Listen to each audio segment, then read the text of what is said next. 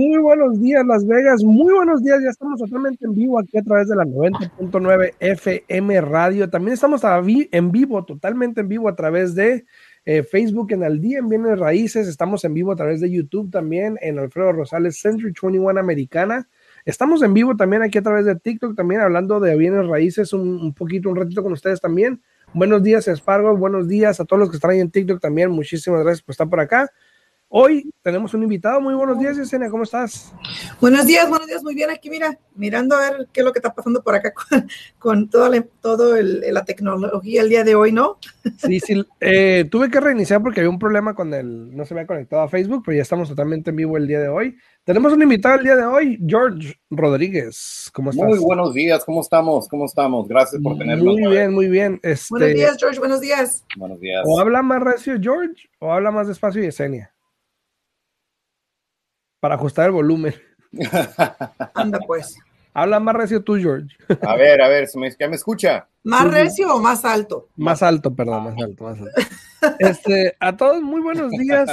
Por ahí estamos aquí totalmente en vivo. Cualquier pregunta, no duden en haciéndola llegar aquí a través de los comentarios. A las personas que nos sintonicen también a través de la 90.9 nos pueden hablar totalmente en vivo al 702-437-6777 para hacer cualquier pregunta y Alexis con mucho gusto nos la va a hacer llegar aquí en los comentarios. Ya pronto vamos a estar en los estudios de vuelta, con algo renovado, entonces ya pronto estaremos en vivo para tomarle las llamadas, así que muy buenos días a todos aquí también en TikTok, muy buenos días a Mariana, hola, saludos desde Nueva York, saludos a todos. A ver, trajimos a George el día de hoy porque queremos hablar de qué es lo que pasa. Ya sabemos que la moratoria se acabó. Ya sabemos que la Corte Suprema dijo que ya se acabó. Ya sabemos que hay programas para inquilinos, para que no lo saquen, para que apliquen, para poder ser corriente, que los dueños de las casas también están tratando de agarrar, obviamente. Pero dime la verdad, George. ¿Has visto o no un incremento en desalojos en las últimas semanas? Pues mira, la verdad, ahorita como les había explicado ya tiempo atrás, el gobernador pasó una ley que si alguien está atrasado en rentas, la ley se llama 486, dice que si empieza un desalojo, o diremos una landlord empieza un desalojo, automáticamente la corte va a poner un hearing hasta 30 días. Durante esos 30 días, va a haber una mediation que más bien le van a ayudar al inquilino para aplicar para las asistencias. La corte no va a hacer una determinación sobre el desalojo hasta que haya una determinación de la asistencia de rentas.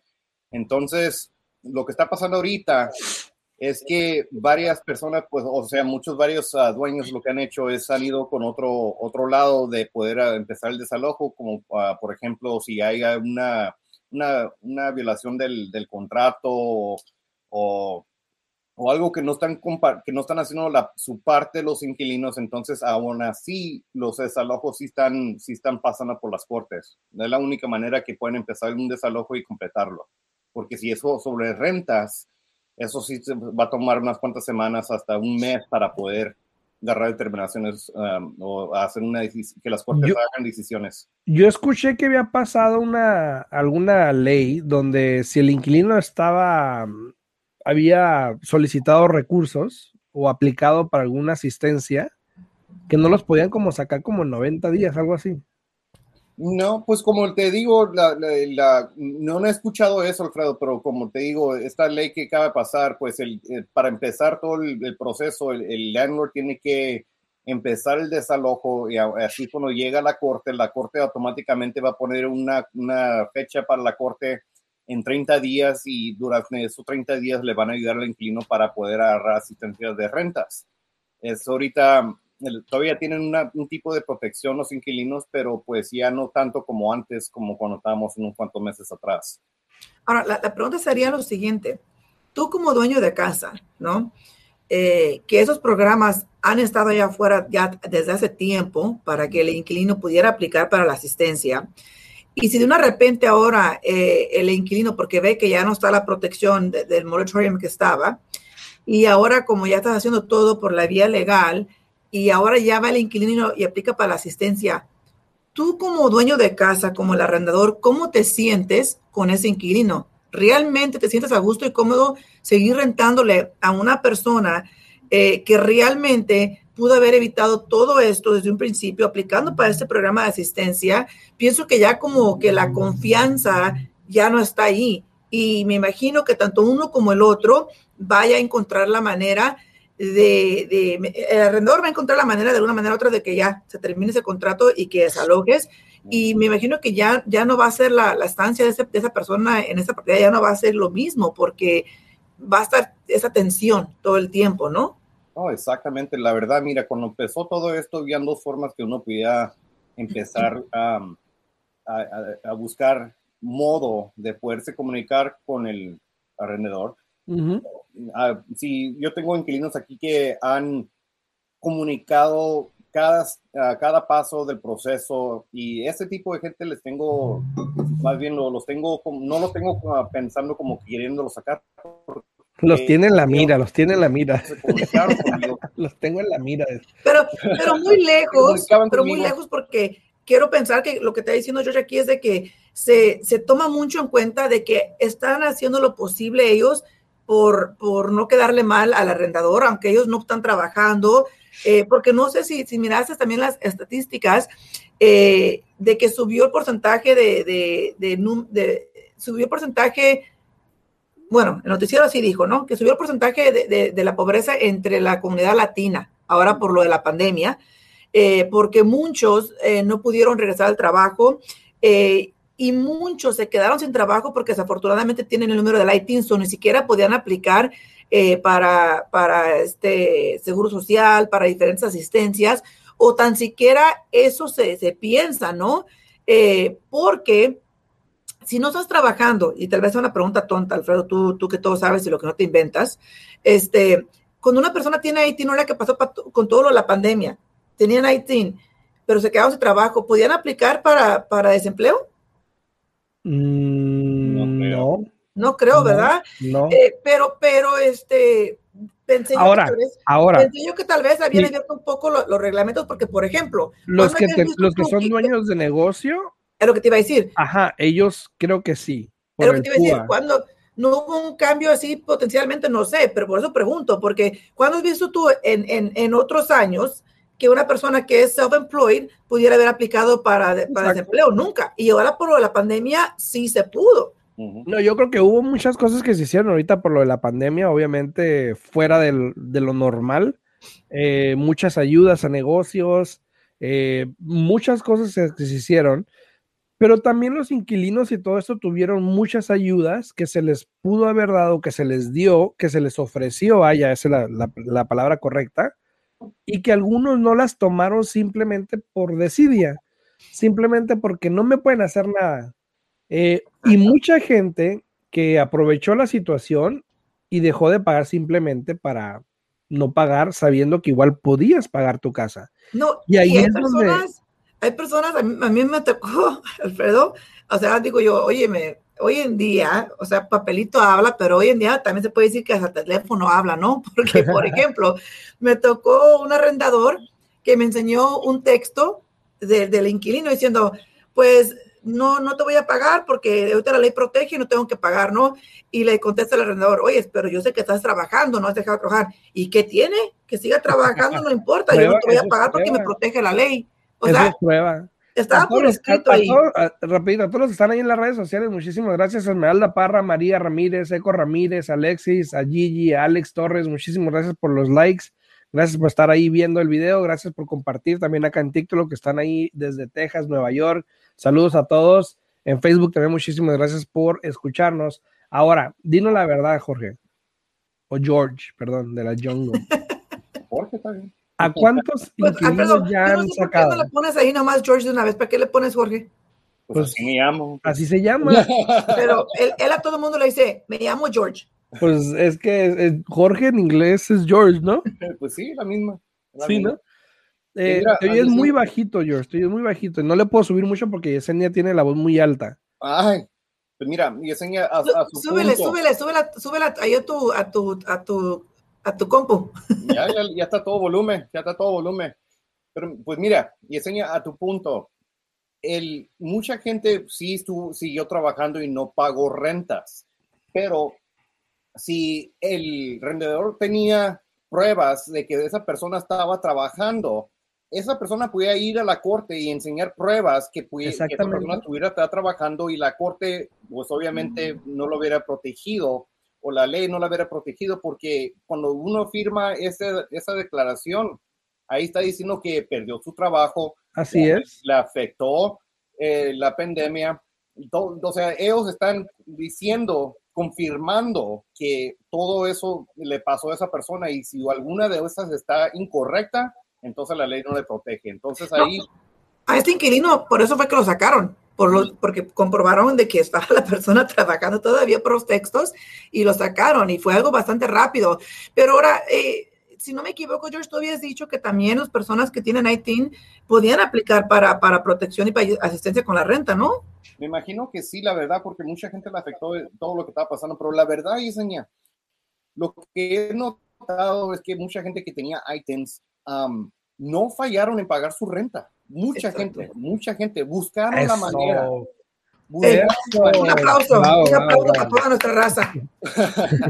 Pero sabes que eso es muy común en todo lo que hacemos. Por lo general, bueno, en ciertas cosas, por lo general, el hispano o la persona de ITIN trabajadores, es muy común que por lo general tenga sus cuentas a tiempo, tenga todo, por lo mismo, porque no les gusta meterse en problemas, en deudas, y venimos de un país también donde no es común tener deudas. Y no es común tener asistencias. Tampoco. Entonces, exacto. Y mucha gente con ITIN, y perdonen lo que voy a decir, pero mucha gente con ITIN también decía, ¿sabes qué? No voy a agarrar esa asistencia porque si en algún momento llega algún tipo de ley donde yo me pueda beneficiar como residente o ciudadano o lo que sea, no quiero que vea el gobierno que les estoy pidiendo ayuda. Y eso yo te lo puedo decir porque yo mucha gente lo escucho, de que no, yo no quiero nada del gobierno, no quiero agarrar nada porque si en algún momento puedo hacerme residente, no quiero tener ese problema. Y eso le vaya a afectar también, ¿no? Claro. No, absolutamente. Pero aparte, a ver, ¿qué cambios has notado, George, ahora con esto de buenos días, Mari, buenos días? Dice, nosotros nunca dejamos de pagar, de pagarla. Exacto. Aquí lo importante es, si tú puedes, haz lo correcto. Para mí, personalmente, si tú puedes seguir pagando tu propiedad, tu renta, lo que sea, la hipoteca, haz lo correcto. Hay tantas personas también, George, que les pregunté, oiga, pero ¿usted dejó de trabajar? No. Entonces, ¿por qué aplicó para forbearance? No, pues porque estaba la asistencia. Le digo, a ver, ¿cuál asistencia? Porque de todas maneras debe el dinero, todavía lo tiene que pagar. Pues, ¿dónde está la asistencia? La mera verdad. Uh-huh. O sea, es lo que yo intentaba y trataba de entender, pero decía yo, ahora, ¿por qué ponerse uno mismo en ese aprieto, no? Ahora, es importante destacar que si tú tienes una propiedad que estás rentando, siempre es... De alguna manera es atadioso lidiar con inquilinos. Mucha gente, de hecho, no compra inversiones porque no quiere lidiar con inquilinos. Por estas razones. Que si nunca me pagan, que lata irles a tocar la puerta todos los días a que me paguen. Uh-huh. Pero para eso está George. George, es lo que te iba a preguntar. Para todas las personas que nos están escuchando, y si que están interesados... en adquirir propiedades de inversión o que potencialmente ya tienen propiedades de inversión, danos un por medio, no tienes que decir la cifra exacta, pero lo que se cobra porque tú manejes, vamos a decir que yo voy y te digo, oye, ¿sabes que yo tengo esta casa y la quiero alquilar? ¿Cuál es el proceso? Bueno, pues el proceso empieza con nosotros platicando sobre qué son las metas de la propiedad. Si la va a tener como una propiedad de inversión por mucho tiempo, 1 año, 2 años, me tengo que enterar en qué son lo que esa persona desea hacer con esa casa. Y luego determinamos una renta, lo que es algo que puede pagar, obviamente, su mortgage, que va a pagar la aseguranza y todo eso. Y pues yo platico con esta persona para poderle dar las soluciones que ocupa para que no pueda, para que no se preocupe de la casa, de la propiedad mensual, pues, porque ese es mi trabajo. Okay.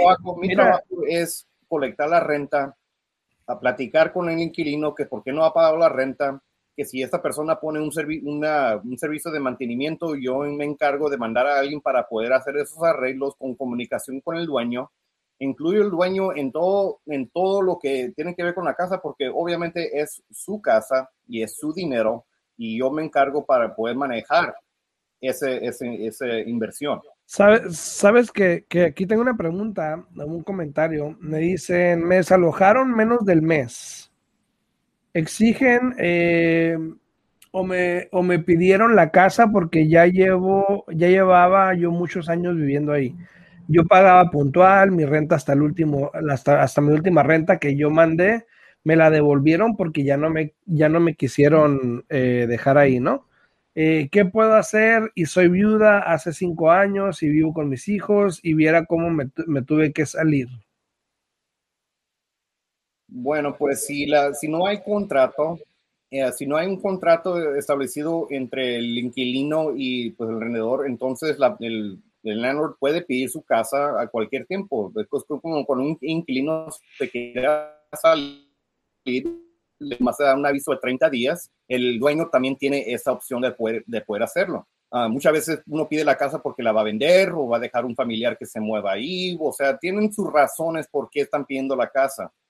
Si uno paga a tiempo, pues eso es su deber, obviamente. Es su deber de pagar a tiempo. Y mucha gente pues usa eso, que yo siempre pago a tiempo, yo siempre no me he portado mal, pero muchas veces es porque pues la persona quiere hacer otra cosa con esa propiedad, será lo que será, pero pues es el derecho. ¿Tú qué sugieres? ¿Un contrato o no contrato? Es lo que te iba a decir, para mí siempre es importante tener un contrato porque protege a ambas partes, es lo que yo siempre he dicho.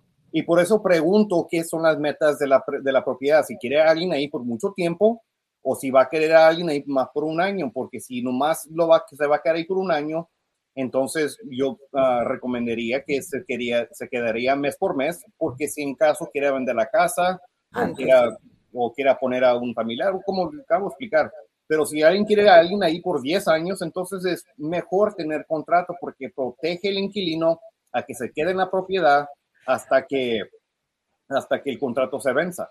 Claro. Mira, dice un señor, dice, yo me puse a vender hasta burrito, dice, pero nunca dejé de pagar renta. Sí, yo lo que te iba a decir es lo que el latino hace, mira, la mayoría de latinos se pone a hacer tamales, a hacer tacos, a hacer tortas, a hacer lo que tengan que hacer para poder salir adelante, a vender botes, para poder juntar lo que es tener el techo arriba de tu cabeza, ¿no? Pero George, ya me explicaste cómo se empieza el proceso. Ahora, por lo general, ¿qué es el costo? ¿Es un porcentaje de lo por lo cual se va a rentar la propiedad o más o menos cómo funciona eso? No tienes que decir la cantidad exacta porque yo sé que puede cambiar, hay rangos, ¿no? Pero una idea más o menos. Pues mira, sí, es un porcentaje de la renta, o sea, okay, lo que nosotros colectamos. Diremos, y más para usar números fáciles aquí, diremos que las rentas son $1,000, entonces el cobro sería un porcentaje puede ser de 8 a 10% de esa renta. Okay. Y eso con esa cantidad, pues yo me encargo de todo lo que tiene que ver con la propiedad. Pero cuando se hace una reparación, me imagino que aunque tú te encargas y se tiene que hacer una reparación, me imagino que el dueño es responsable